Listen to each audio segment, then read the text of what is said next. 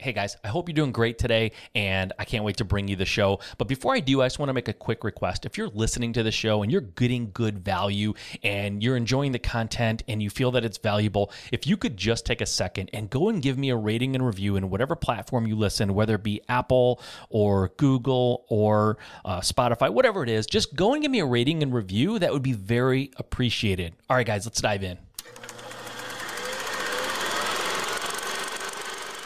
But you need to start building a team sooner than later. And I say the most important person that you hire is the person that you need next, which is usually what you're not really good at or don't like doing, or what you procrastinate on. For me, I procrastinated and put off answering phones. When when the phone would ring because of my marketing, I just I didn't like having those seller conversations. It just isn't one of my strengths. So I would avoid it. And because I avoided it, it cost me cost me deals. It cost me opportunities. You're listening to the Just Start Real Estate podcast. If you're serious about your real estate investing business and need real answers, you are in the right place. And now, your host, Mike Simmons. All right, thank you for joining me on another Q&A replay. I'm excited to be back with you, excited to be bringing you another awesome Q&A that we do on Facebook every week on Wednesdays from 7 until approximately 8 p.m. Eastern Time, and we start at uh, 4 p.m. Pacific time. So if you haven't joined me live for that, please do that. I think you'll find it worth your time, worth your while. You can submit questions to me, I will answer them, we will interact. It is a total blast. But if you can't make it live, then this is the second best option is to check it out here on the replay. So you can at least get access to the great questions that I'm asked and the answers that I give those questions. If you're interested in that, uh, definitely make sure you're here on Thursdays to check it out or go live, like I said, on Wednesdays on Facebook. You can find me at Just Start Real Estate on Facebook, and uh, I will answer your questions live. Guys, we had a great one uh, in this particular episode. Uh, we talk about overwhelm in your business, right? Somebody asked, I'm just like, trying to scale. I'm, I'm doing all this stuff. Like, I, I don't know how to do more. How do I scale if I'm already at, at capacity? Uh, which was an awesome question, a good conversation that I, that I had there. Uh, how much to pay your dispositions manager, your dispositions person, if you're a wholesaler? Uh, how do you compensate them compared to an acquisitions manager? So that was something we talked about. Uh, funding your first deal.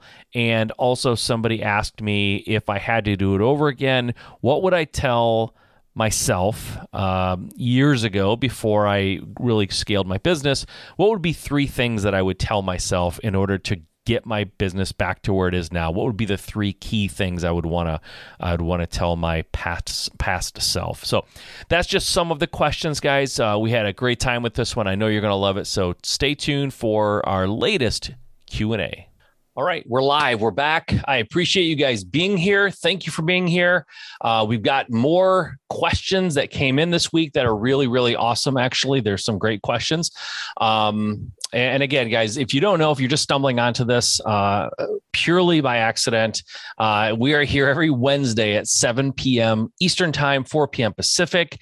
I answer your questions. It's a live Q and A. You can hop on, ask questions, things that are going on in your business right now that you need help with, and I'm here to help you with those, free of charge, open and honest answers. And uh, I want to help you. So so log on every Wednesday at 7 p.m. Eastern, 4 p.m. Pacific. Uh, I'll be honest with you, today I am a little bit slap happy. Uh, in my life, what's going on is uh, I was asked by a friend of mine, Bill Allen, uh, who just wrote a book. Uh, actually, this is the book. Uh, he just wrote it. It's Seven Figure Flipping Underground. He asked me to record the audiobook on his behalf, which is a huge honor. It's very, very exciting that he asked me to do that. So uh, I just finished day two of all day recording audiobook. So uh, my brain is scrambled a little bit, but that'll make maybe these questions a little more fun tonight. You'll get a little bit more of a, a interesting version of me.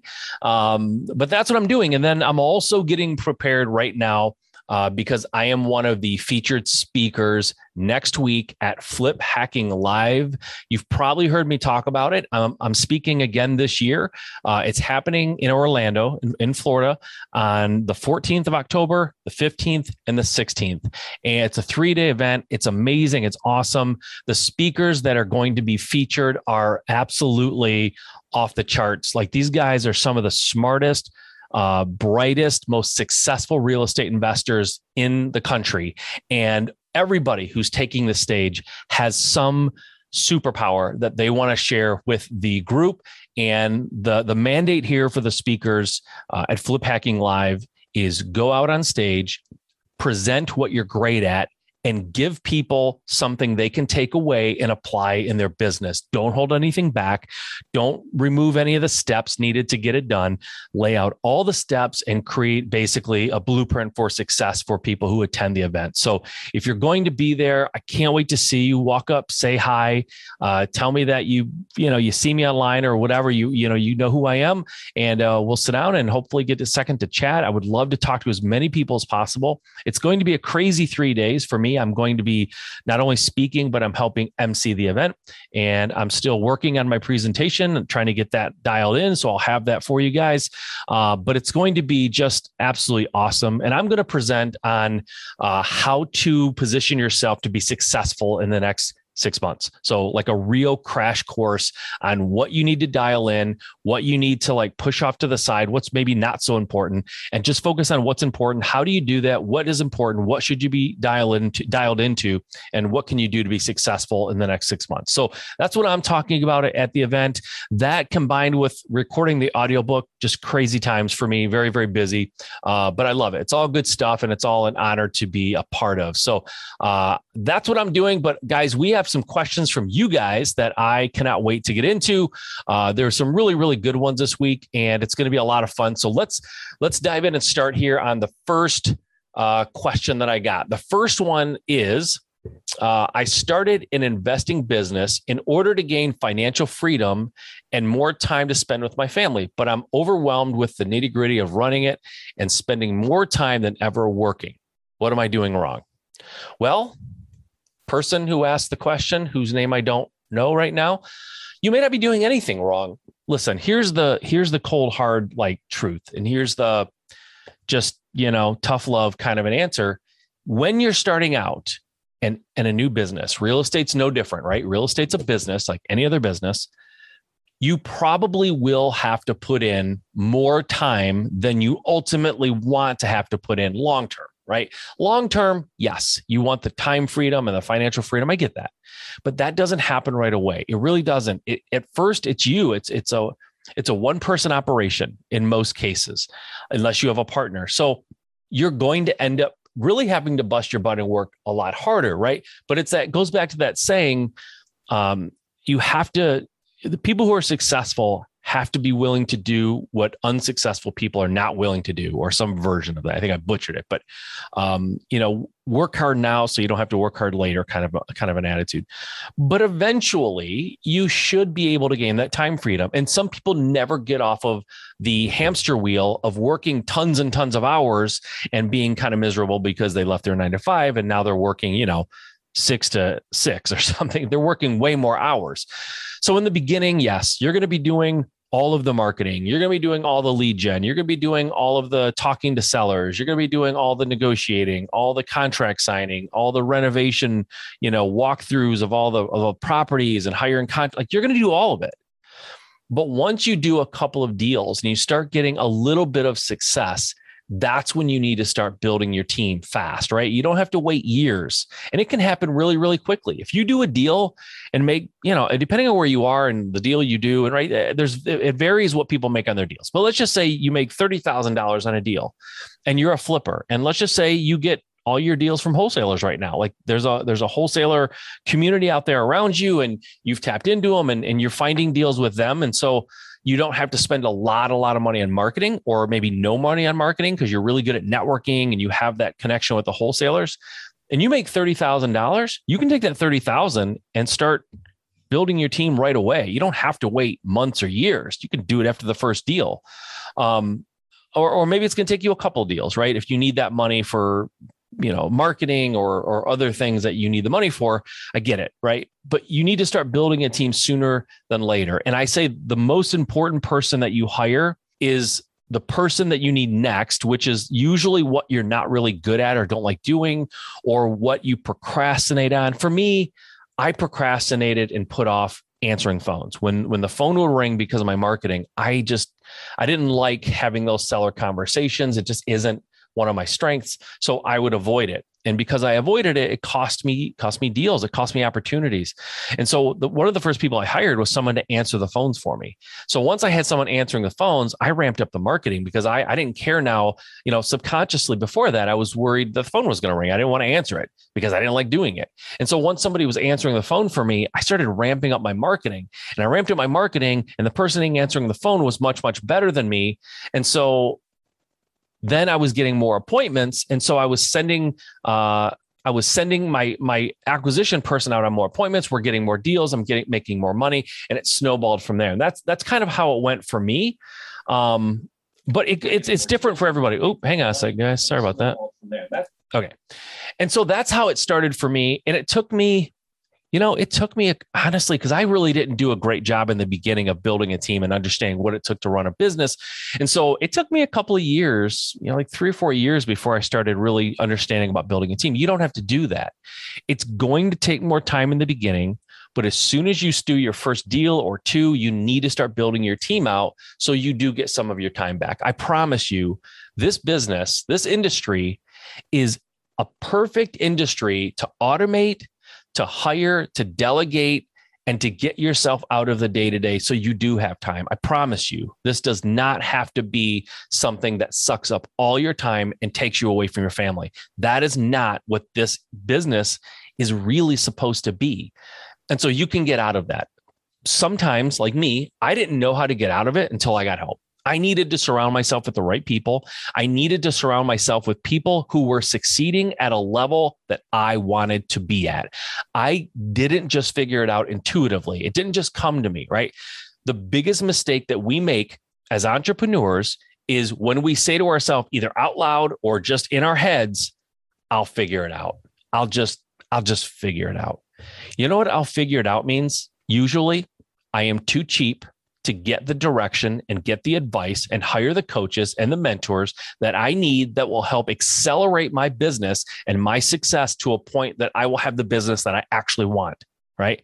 That's a mouthful. And that's, but to me, that's the subconscious thing that you're saying. I'll just figure it out or I'll, I'll get it. It'll make sense. It'll get better next year. All of these things is just you not being willing, willing to invest in yourself and in your company. That's what I think right? So uh, I say go out and hire somebody, find a coach, find a mentor. If you're going to Flip Hacking Live, that's a great place to start. There are so many people there. There's so many people that are going to be on stage and milling around. I mean, the best of the best are going to be there. I offer a program called the Find and Fund Blueprint. If you go to findandfundblueprint.com, you can check it out. You can hire me. I can work with you for about a month and get you off in the right direction. Uh, there's also, I've talked about a million times, seven figure flipping group. It's a mastermind. It's a paid mastermind. It's a little bit of bigger, bigger commitment. Um, but if your business is to that point, I say check it out. But either way, get a hold of me and I'll point you in the right direction. But you need help and you need to spend the time, the energy, and invest the money in yourself and your business so that you can run a business that doesn't require you to be there all the time. Okay uh, comment here in the comment uh, in the chat area. Uh, Adam Whitney, what's up, Adam? My buddy. I'm going to see you next week. Adam is speaking at Flip Hacking Live. He's awesome, amazing investor. Uh, he says, as a CEO, as the CEO, when you're not a detailed person, how do you put the appropriate processes and systems in place to scale and expand? So that's a great question, and this is what trips up a lot of people. And there's there's two things you need to know when it comes to putting together processes and systems. Right now, as a CEO, and as the person maybe who's doing a lot of the work in the business, and I know Adam has a team, but as a person who maybe is doing a lot of work uh, in their business, you have to realize whatever you're doing to get deals right now, right? You're getting deals, you're flipping properties, you're wholesaling, whatever you're doing, you have a process and a system. Chances are it's not great. It's not refined. It's not optimized. It's not efficient, but it's a system. Okay. Now, maybe it is optimized and refined. Maybe it's really, really great. But most people say, oh, I don't have a system. I'm not detailed. I can't, I can't create systems and processes because I'm just not that person. The fact of the matter is you have a process and you have a system, right? Just like um, when people when you get up in the morning whatever you do first thing in the morning it's sort of your process and your system. Same with your company. So whatever it is that you're doing right now you you need to try to get that down on paper. Even if it's crude if it's if it's really basic it can be a it can be a powerpoint like a, an outline a checklist like really simple bullet points right? Bullet points and then as you bring people onto your team, right? As you hire that lead intake person, or as you hire that acquisitions person, or you hire that project manager, or, or whatever it is, bring them on and have them start fleshing out and detailing the specific, really detailed processes and systems that go with that portion of your business that business that they're responsible for. So if I hire a lead intake person, once I sort of give them my bullet point training, now essentially, uh, you know, you're you're usually I'm assuming you're hiring somebody that is skilled in whatever it is you're asking them to do. So you hire a lead intake person. Hopefully, they have experience talking to the public, trying to um, create rapport and, and, and discover motivation. Hopefully, they have some experience there. But as they start doing the job for you, they need to start writing their own handbook in my opinion. If you're not a detailed person, right? If you're a detailed person, go for it, do your own. But what we did in our company was because I'm not detailed, my partner's not detailed, and so we tried to write, you know, manuals and handbooks and it was just a disaster because we were slow and we procrastinated and by the time we finished one section it was obsolete because we sort of changed our processes. And that's the other thing to remember. If you're a new company, if you're just starting out, your processes are going to evolve and change faster than you can create handbooks, and that's why that that blue that uh, bullet point kind of a checklist mentality when it comes to processes is probably best because if you make it too detailed, you're going to have to rewrite it in three months, six months, eight months. So make it very, very generalized. And then once you bring people into your company, let them flesh it out. Let them fill in all of the details of what really is entailed, like from A to Z to do that job. That's that's my uh, that's my opinion and that's my experience of the best way to go about it, especially if you are not detailed as the CEO. You need to get people on board hopefully when you hire them you should be you know you should be putting them through personality assessments and talking to them and and making sure that they have the level of detail that's needed to get that done but then have them do it. Because if they're doing it all day long they know way more about the nitty gritty of that job than you probably do anyways right? You you figured it out to the point that you could get where you got and then you start hiring people and then they dialed in and make a real science out of it. So let them help you with those processes and procedures as you expand Okay. Thanks, Adam. And I can't wait to see you next week, buddy. Uh, how many times did it take you? Let's see. Uh, okay. Adam just threw in another question. I'll get that one right now then. Adam, why does disposition, dispositions get paid less when they hustle as much or more as the acquisitions? Um, in my world, they don't get paid less. What they get paid is a lower percentage of the profits than acquisitions but that doesn't mean they get they make less because usually what happens in in companies and real estate investing companies and mine is mine works this way and a lot of people i know same thing right? You you hire an acquisitions you hire dispositions and as you grow you add acquisitions people to your to your roster and to your to your um to your company but you don't necessarily have to hire more dispo people. So a lot of times the dispositions person can handle twice as many deals as the acquisitions because acquisitions is typically going out, they're driving to the property, right? They're doing their due diligence beforehand, they're doing a lot of follow up. So we don't want in our company, we traditionally have not wanted our acquisitions people to have more than two or three appointments per day. Like two a day is about what we want. So that's two, four, six, eight, like 10 a week, eight to 10 a week is the is the appointment volume that we've traditionally had our acquisitions people cap out at. Because if they do more than that, now this is this is if you're going in person to appointments, right? Things changed a little bit in COVID and it got a little bit more uh, we could do more volume with our acquisitions because they weren't going out on appointments. They were doing them virtually. But when you're going out on appointments, eight to 10 per week, because if you're, and, and believe me, your acquisitions people will, if they're really, really good, they will beg you to go on more than eight to 10 because they'll say they can handle it. But what we found, and I'm, I'm talking with some great acquisitions people, these are not people who are not really, really great. Great acquisitions people, including my partner who does acquisitions for us. He even said, when you get past eight to 10 appointments per week, things start falling through the cracks, like follow up, like due diligence, right? Sometimes appointments get cut a little shorter than they should because you have to get to the next appointment and you have to drive an hour to get there. So we want our and, and by the way, when you have, you know, 8 to 10 appointments, chances are a couple of them may cancel during the week.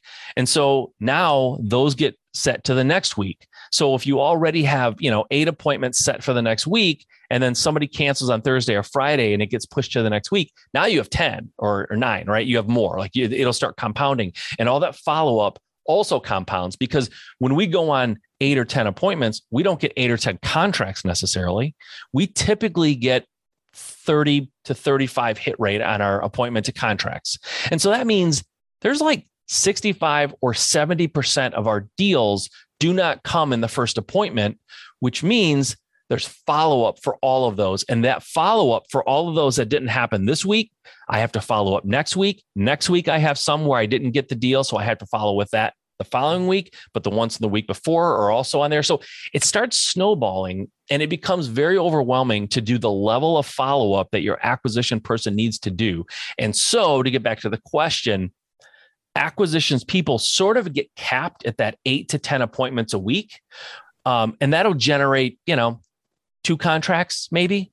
So those two contracts, that one acquisitions person, that's all they're getting commissioned on, those two contracts that they got. But Dispo, they can send out emails and run people through houses with lockbox from their from their desk. And so typically acquisitions people can handle about half of what a dispo person can handle, right? So for every two acquisitions people, you typically need one dispositions. And so dispositions um, compensation is usually a little lower, but they're getting twice as many deals as the individual acquisitions person's getting, if that makes sense, right? Kind of a super long answer, but that's that in my experience and my company and a lot of folks that I've mentored and coached and you know friends with uh, uh around the industry same thing, right? Their dispo person can handle a lot more deal flow than acquisitions. So they don't get paid quite as much on per deal, but they're not going out there and hustling that deal the way the acquisitions person is following up and following up and following up. So acquisitions gets a little bit bigger piece of that individual deal. Dispo gets the, a piece of more deals or they get more pieces of the pie. So that's why. Okay. Next question. How many times did it take before you finally found funding for your first deal? Great question.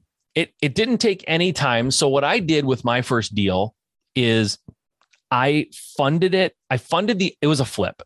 I funded the purchase of the deal with a with a mortgage like a regular mortgage from a mortgage company that's how i bought the property so i had to put a like a 3% down payment down they paid for the purchase of the property and then i paid for the rehab out of my pocket and that was a combination of cash on hand and credit available, right? So it was $15,000 at the renovation cost.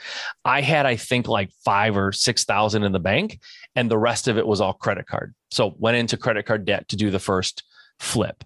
And so that's how I funded my first deal. Now, in the middle of that deal, or when I got started, I started a Facebook uh, page. I think back then they were called business pages, but uh, I, I started a business page and I started documenting, video documenting, and pictures the journey of that first deal.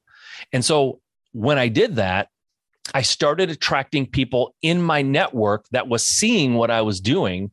And some people reached out and said, Hey, we're following you on Facebook. We see what you're up to. Really, really cool. We love it. We love what you're doing. You guys are amazing we want to be involved in your next deal. We have some money. We would we would like to to be involved with you.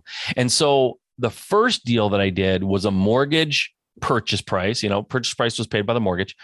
I paid for the renovation out of pocket. We ended up making $15000 profit. So obviously i was able to pay off the mortgage pay myself back and still have $15000 above and beyond all of that which was awesome.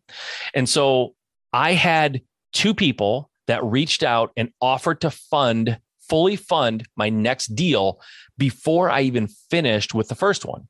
And so after that first deal, for me, I used private money to flip all my houses from that point forward and, and always have. So that's how I did it. And I, I think that it's, it doesn't even have to be as hard as I made it. I didn't have to use a mortgage and use my own personal savings. There are companies that have that do hard money lending. It's called hard money lending. And they will lend you, most of them will lend you up to 90% of the purchase price and all of the renovation budget, right? Some companies will lend you 100% of the purchase price and 100% of the renovation. I own a private, uh, uh, I should say, I own a hard money lending company myself uh, called Blitzar Capital. And for people who are inside of the seven figure flipping group, we loan 100% purchase, 100% of the renovation. If you're outside the group, we can talk, but it's not going to be a 100 and 100. It'll be a little lower than that because I've given the seven figure group exclusivity as far as the 100% loan. Um, but still, there are lending companies out there who will do that. And then if they only loan, say, 90%, there are companies out there that will provide what's called gap funding. And so you can borrow the gap funding, that gap money, that 10% that that the hard money lender wants you to come to the table with, you can borrow that too. So essentially you're getting all of your costs paid without having to take any money out of pocket. So that's how I did it for me. I know people have all kinds of different stories, but most people make it harder than it has to be. It doesn't have to be super, super hard. There are companies out there that want to lend you money on your deal and it's asset based. So you don't necessarily need good credit or a track record.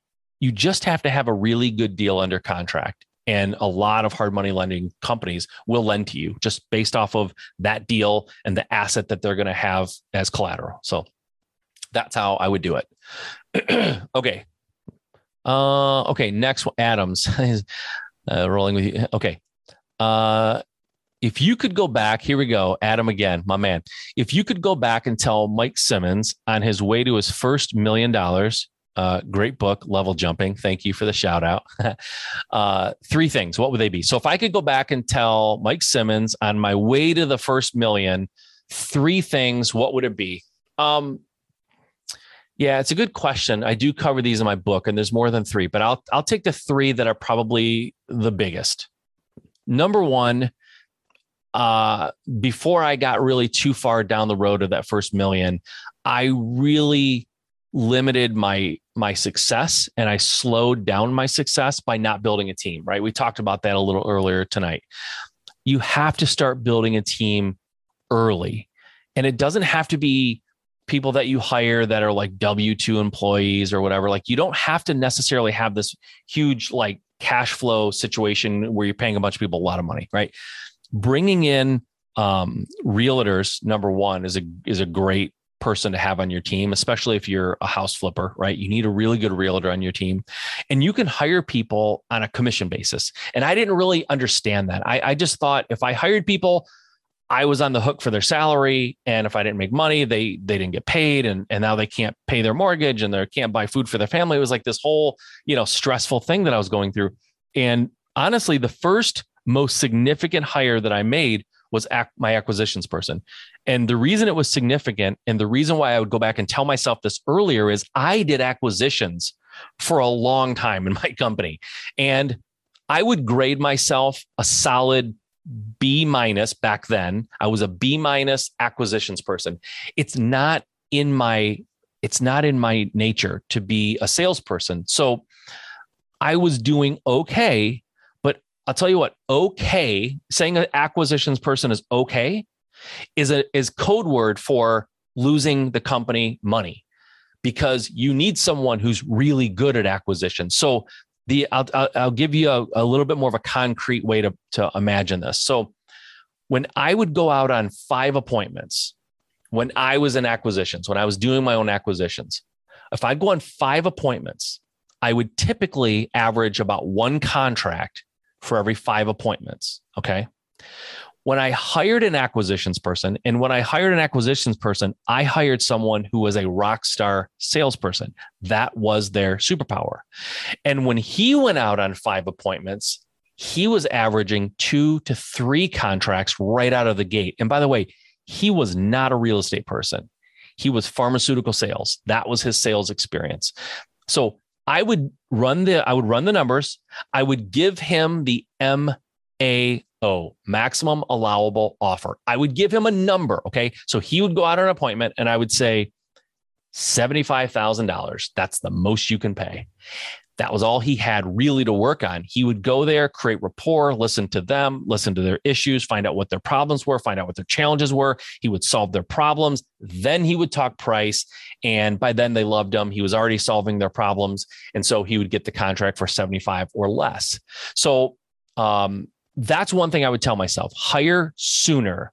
Uh, another thing I would tell myself is the systems and processes we talked about, get them down on paper and start following them. Because when I started flipping properties, I would get a property under contract. I would go to the house, walk through it, figure out what I was going to do. I would, you know, figure out what materials I wanted to use tile and paint, and carpet and hardware and cabinets and all these things. And then we would do it and the job would get done. I would get the next deal under contract and I would go and start that process again, but I would just I would pick different materials and different paint and it was almost as if I was trying to make everything I did unique.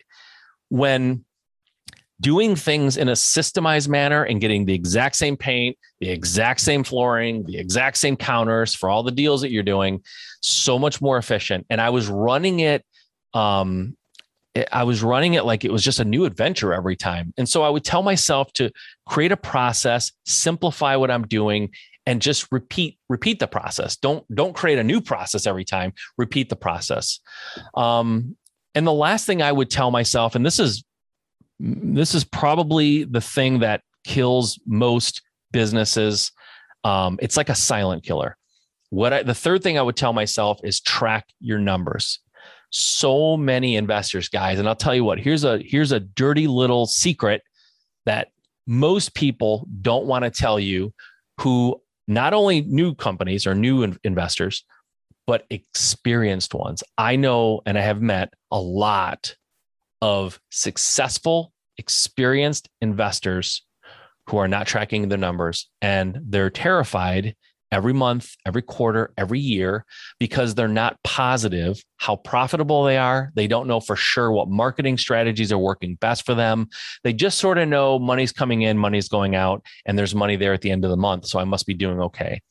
And that will work for a while. It will eventually kill your business. A lot of businesses go out, of business because they don't know their numbers, right? I gave a presentation on this a few years back at Flip Hacking Live. And the analogy that I gave was a pilot could get, can get a plane off the ground without his instrument panel. Like a, a, good pilot can get the plane off the ground, right? So an entrepreneur can get a business off the ground uh, in a lot of cases without knowing the numbers.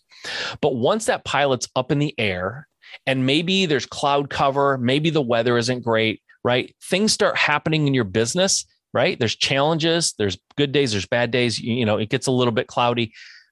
If you can't see where you're going, if you don't have clarity in what you're doing and what the numbers are of your company, you will eventually run into a mountain or a tree or something. Like your plane will crash because you don't have a clear idea of what's going on in your company. So you need to track numbers. That's a third thing I would tell my my you know past self know your numbers. And I've talked about this many, many times. I have stories about not knowing my numbers, very embarrassing stories.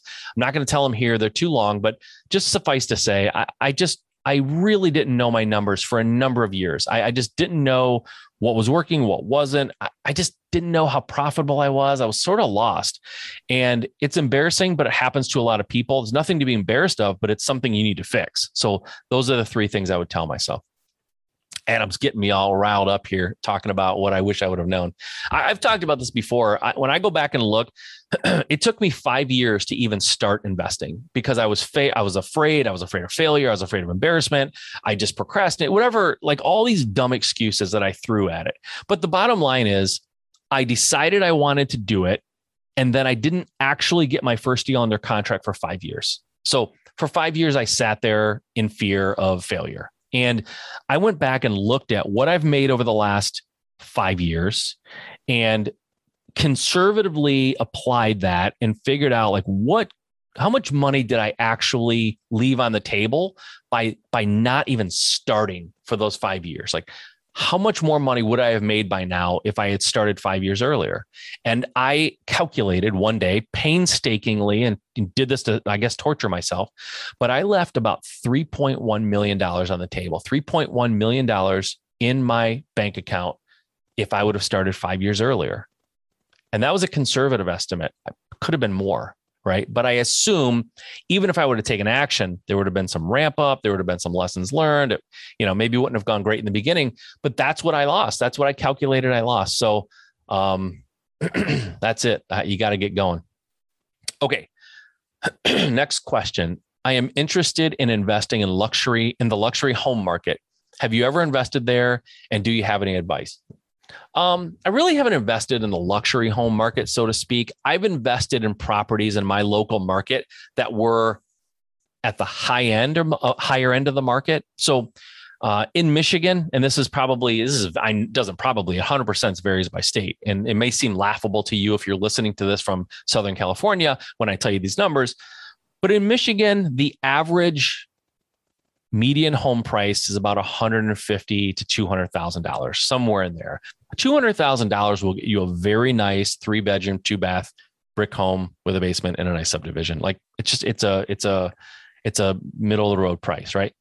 Um I, I bought a house that had an ARV like 350 so it was a little bit higher end nicer neighborhood nicer town. Um uh, but never the luxury home market. And so I don't have a lot of advice for you there because I've never done it. However, I will say this, and, and, here's why I've never done it. I'll tell you why I've never done it. I've had opportunities to buy $800,000 million houses. And in Michigan, a million dollar house is something that is a mansion. So the reason I've never done it is it's such a niche market and the buy the buyer pool is so small and the things that will take you out of favor with the buyers can be so finicky, finicky that I just don't do it. I would rather buy 10 houses that sell for $150,000 than $1 million house because two things. I'm spreading out my risk over 10 properties the buyer pool or the number of people who are who will be my buyer or potentially be my buyer for those 10 houses is so much larger. And there's so many more um, programs for first time home buyers and things and people that will be in that market that it's just it's more predictable. It's in my opinion safer and all my eggs aren't in one basket. So that's why i don't do luxury homes um, I, I have friends, I've known people who do, and they love it. And so it's a little bit of a preference thing.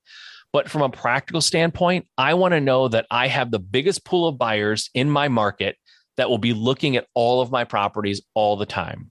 And, you know, I, that's just how I feel about it. But but the luxury home market is fine. People do it, right? It's just it's not my thing, so I don't have a lot of advice. But that's why I don't do it mostly. And there's just I'm in a market where there's just so so so many 150 200,000 dollar houses like thousands and thousands of them i'll never run through all of them and need to move to the luxury market. I can make unlimited money staying right where i am. So that's that's just why i do it. Okay um next question. Let's see here. Uh boom boom boom boom, boom. i'm just looking now. Adams is is uh chatting away. Yeah okay. Um, all right. Next question. I am struggling with my partner because even though we have an equal share in the company, it seems like someone still needs to be the boss.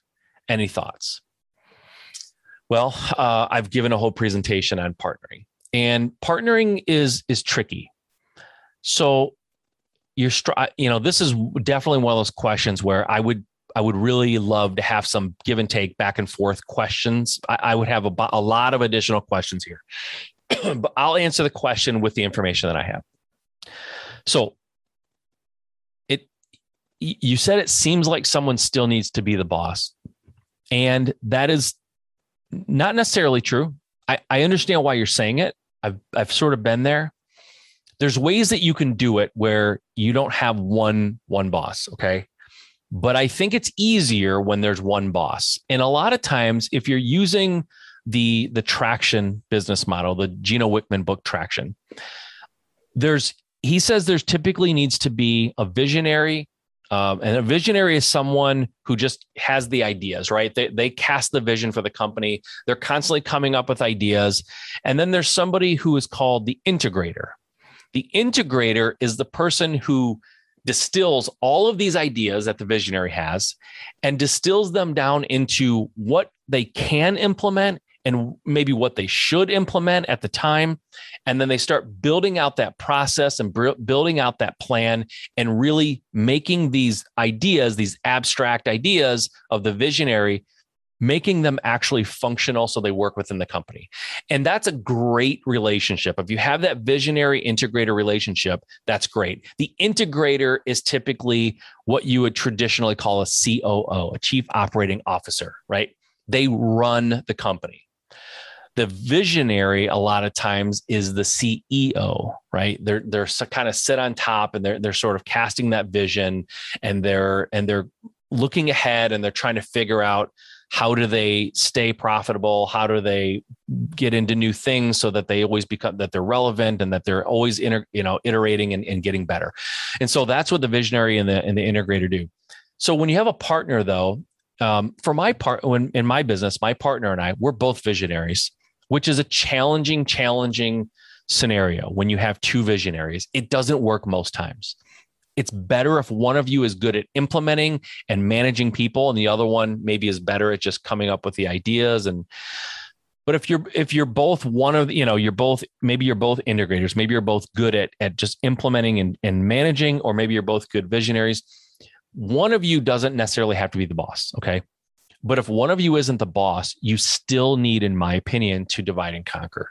You need to have a clear, like, if you and your partner are both like in the business, like working in the business and managing people, you need to find a good separation. So, for example, in my company, my partner is a salesperson. He's really, really, really good at sales. And so he handled lead intake and he handled acquisitions. Those two departments were his to run and be in control of and be the one voice in that department. My area was I handled marketing, I did that on my own. And then I managed dispositions and transactions, the transaction coordinator. Those two, excuse me, those two departments were under my control, right? So he handled the front end sales. I kind of handled, handled the back end operations and dispositions, and and we kind of ran them as like two companies inside of the same company, and it worked great for a long time. It, it still is working, but we've sort of come up with a little bit of a hybrid of that. We don't quite run it that way anymore, and we've ba- basically we we both traded off the running the company being the one voice responsibilities. I had it for a while, he had it for a while, and so we're always trying to make sure that we're running things as as smoothly and efficiently as we can. But I think the big thing when it comes to partners is there's a few things that you have to pay close attention to. Are you both working the same amount of hours? Does one of you just put in more time than the other person? That will cause frustration. So so examine that.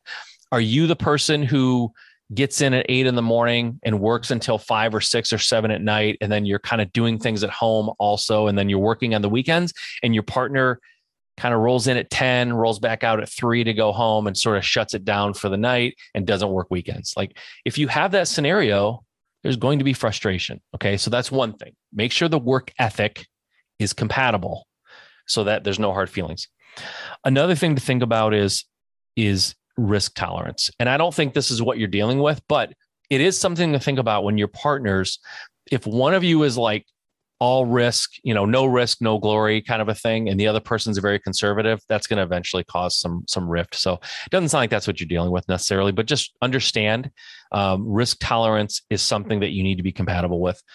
Uh, another thing to think about is your long term goals if your long term goal in your business is to get to a million dollars in revenue and then just sort of put it on autopilot and just let the company make a million dollars and that's all you ever want to do, then that's great as long as your partner doesn't want to make this a 10, 20, 30 50 million dollar company because eventually in the beginning you'll be on course with each other right? You both want to get to that million right? There's no difference in getting to a 100 million or 1 million when you're at 50,000 right? So you'll get to a point and then you're going to want to level off when it gets to a million and they're going to want to keep going up right? So so pay attention to that and make sure that that that's in alignment. And then the last thing is complementary skill sets so sometimes it can seem like you're both stepping on each other if you have the same skills, if you bring the same thing to the table. For example, if I was a lights out salesperson and my partner is a lights out salesperson, like we're we're kind of stepping on each other and we're dupe we're not bringing complementary skill sets. We're both good at the same thing. So it's like too much of one thing if one of you is great at sales and the other one's really, really great at the details and like tracking the money and the KPIs, where salespeople traditionally aren't great at that, then that's great, right? But I'm thinking what's probably happening here is you guys don't have very, very clear lanes where you you say to each other, you are in charge of these five things, and I'm in charge of these five things like 100% in charge and responsible for them. The old saying of if you're in, if everyone's in charge of everything, nobody's in charge of anything. And that could be what's happening here, right? You don't have clear enough, you don't haven't carved out what you're responsible, you and your partner are responsible for clearly enough so it seems like you're both kind of maybe talking over each other and, and going behind the other person and doing things differently or changing things up. That's what I'm assuming is happening here. So it's not that you need a boss, although that's fine. If one of you, like I've talked about visionary and integrator, if you clearly see that you guys are one of you or each of those, take those roles and own it. The integrator runs the operation. The visionary comes up with ideas they cast the vision right? They do those kind of things. Um, so do that and that will probably solve it. But if you guys aren't in that situation you need to you need to to divide and conquer. You need to figure out what you're each responsible for take complete ownership of it and and run with it. And then you shouldn't get in each other's way too much. That's what i did for years. Okay.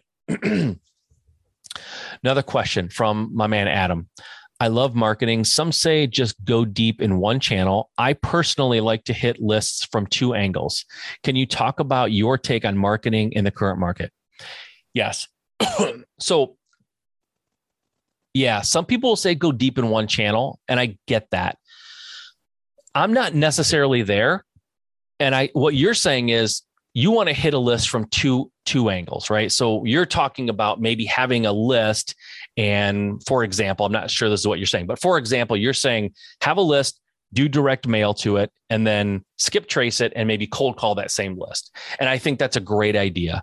The problem with taking one marketing channel and going really, really deep is you literally are putting all your eggs in that one channel, right? You're putting all your eggs in that one basket. And if that one channel doesn't pan out for whatever reason, you don't have anything else going on. So I use a fishing analogy. I am not a fisherman, but the fishing analogy I use is I like to have more than one line in the water. Now, that, like anything, that can be taken way too far, right?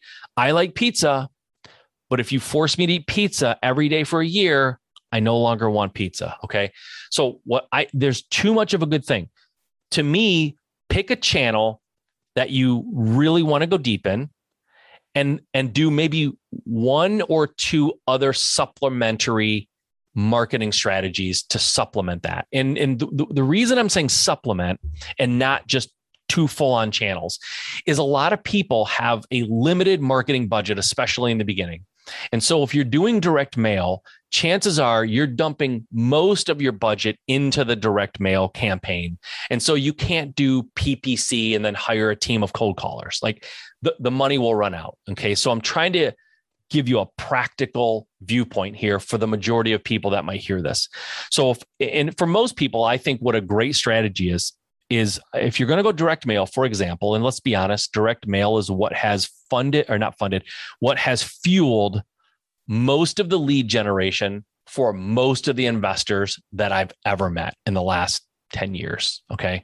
So I'm not saying it's the best or it's the only one. I'm not saying you should stop doing other things and only do, I'm not saying that. I'm, what I'm saying is if I rounded up the 10 most successful investors that I've ever met I'm telling you right now, the vast majority, vast majority of their deals they've gotten from direct mail. Okay. So if you do direct mail, I would supplement, like to Adam's point, I would skip trace it and I would supplement with maybe text blasting and ringless voicemail, for example. Okay. I'm not saying those have to be the three, but direct mail is going to take up the majority of your budget. Text blast and ringless voicemail is so, so inexpensive that you can kind of bolt that on as an additional channel for very, very, very little uh, expense. And so that would be that would be my advice to most people. Okay. If you're going to do, um, and at Flip Hacking Live, someone's going to be talking about driving for dollars. Okay. If you do driving for dollars, let's just say, and that's your main marketing method or your main channel, that's where you get most of your deals. Again, that doesn't cost a lot of money. And so you could add another couple of things like text blast and ringless voicemail, and your marketing budget is still pretty darn low. But if you're going to add something like direct mail, just make sure you don't overextend because if you're going to do something, anything, any of your marketing channels, by the way, you need to give them a long runway. I suggest four to six months on whatever marketing channel you try, give it four to six months before you abandon it and say it doesn't work. And so if you're going to do that and, and you have a fixed marketing budget, you have to make sure that if you're doing something that's paid, that's sucking up a lot of that budget, that you don't just say, to Adam's point, you don't just say, well, this is all I'm going to do because it's all the money I have. Find another one or two things that you can do that do not take much, if any, money, and also do those so you got more than one line in the water. That's that's my that's my opinion. Okay, Adam, you're the man. Uh, I appreciate you participating. I appreciate the questions. Like I said, cannot wait to see you next week, my brother. It's going to be fun hanging out with you for three or four days. Uh, I am going to stop here for the night. I'm going to stop the questions. There's a few more here, but we'll we'll push them a little bit to the next week. Uh, they're great questions too, so I don't want to miss them. But we're coming up on an hour, guys. Uh, I, I think I mentioned it once, but I'm going to say it one more time my program is starting at the end of this month. It's called the Find and Fund Blueprint. And it is what it says. I'm going to teach you the two most important aspects of real estate investing finding deals and getting them funded. If you can do that, most of the other stuff will take care of itself or you can you can seek out help to get those things dialed in but you need to be able to find deals and you need to be able to fund them in this market that we're in now people are coming to me all the time and saying i'm having a hard time finding deals right? Because deals are selling for crazy amounts on the mls and so finding and funding deals are super important. But as a bonus i am also going to teach you how to set your business up.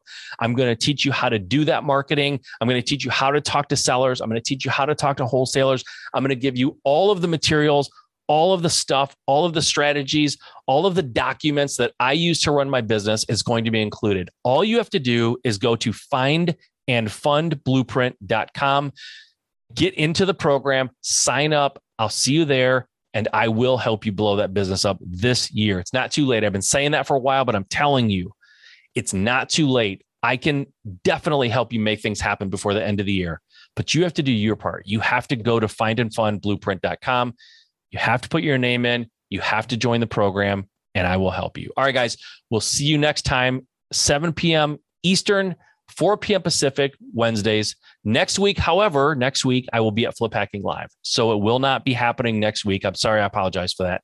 But we will be back the following week, which I have no idea what the date is. So if someone behind the scenes can type it in real fast and tell me, that'd be great.